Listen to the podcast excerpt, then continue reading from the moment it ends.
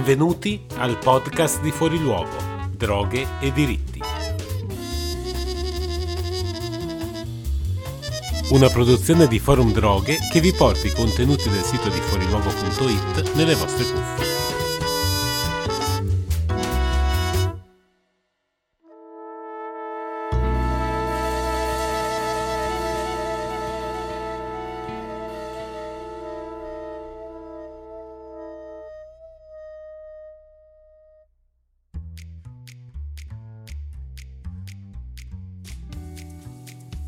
Bentrovati.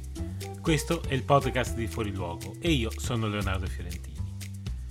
In questo dodicesimo episodio vi leggerò la recensione di Franco Corleone del film I nostri ieri, pubblicata per la rubrica di Fuori Luogo sul manifesto dell'8 febbraio 2023. Buon ascolto. Aveva le unghie di un rosso scuro, aveva dei pantaloni blu. Non so perché è salita sul camion. Forse perché voleva capire se dicevo la verità.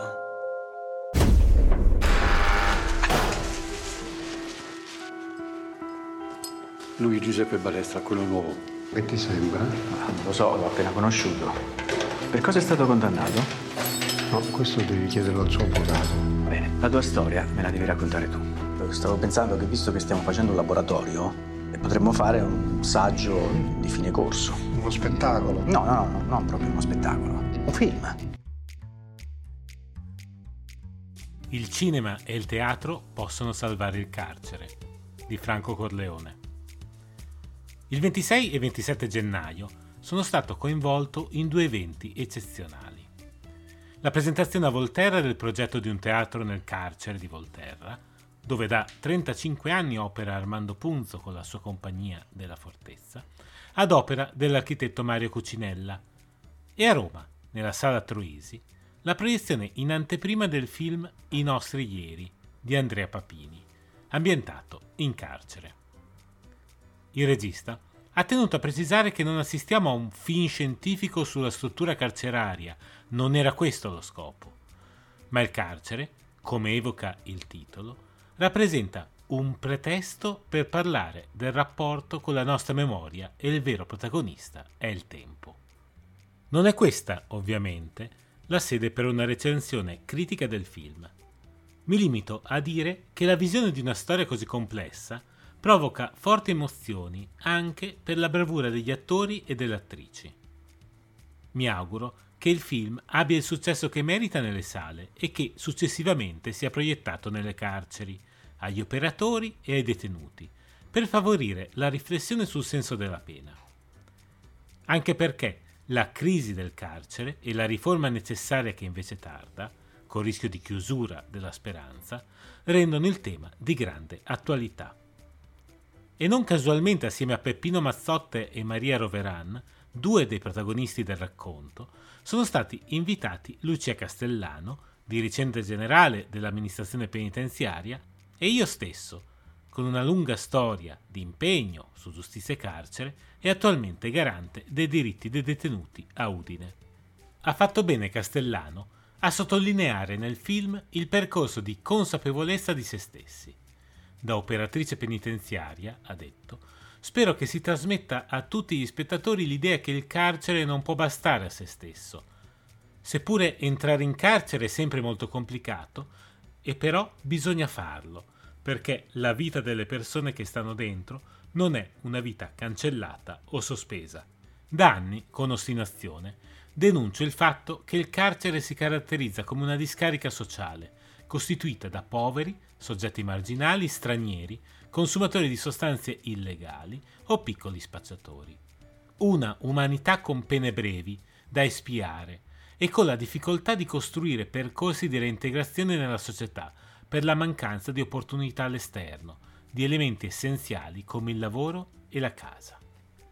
Al contrario, il carcere dovrebbe essere riservato solo a chi compie gravi reati contro la persona.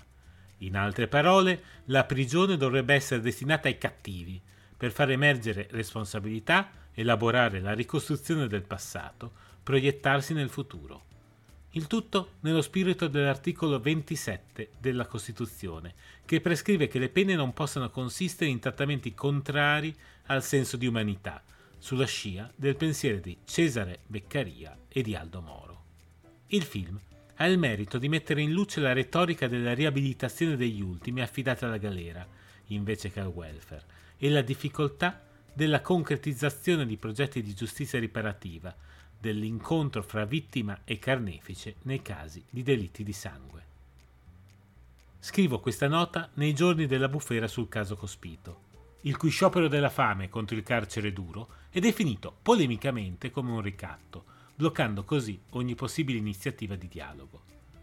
L'Italia non può seguire la strada della Turchia che lascia morire i prigionieri politici in digiuno, se non mettendo in gioco la democrazia e il senso dell'umanità.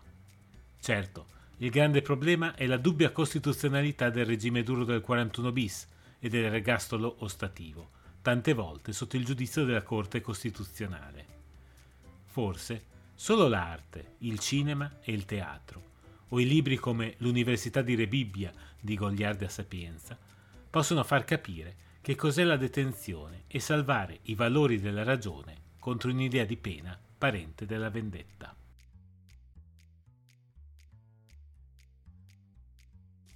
Questo articolo, pubblicato sul manifesto dell'8 febbraio 2023, è disponibile insieme ai link e agli approfondimenti sul carcere, come sempre, sul sito di fuoriluogo.it. A presto!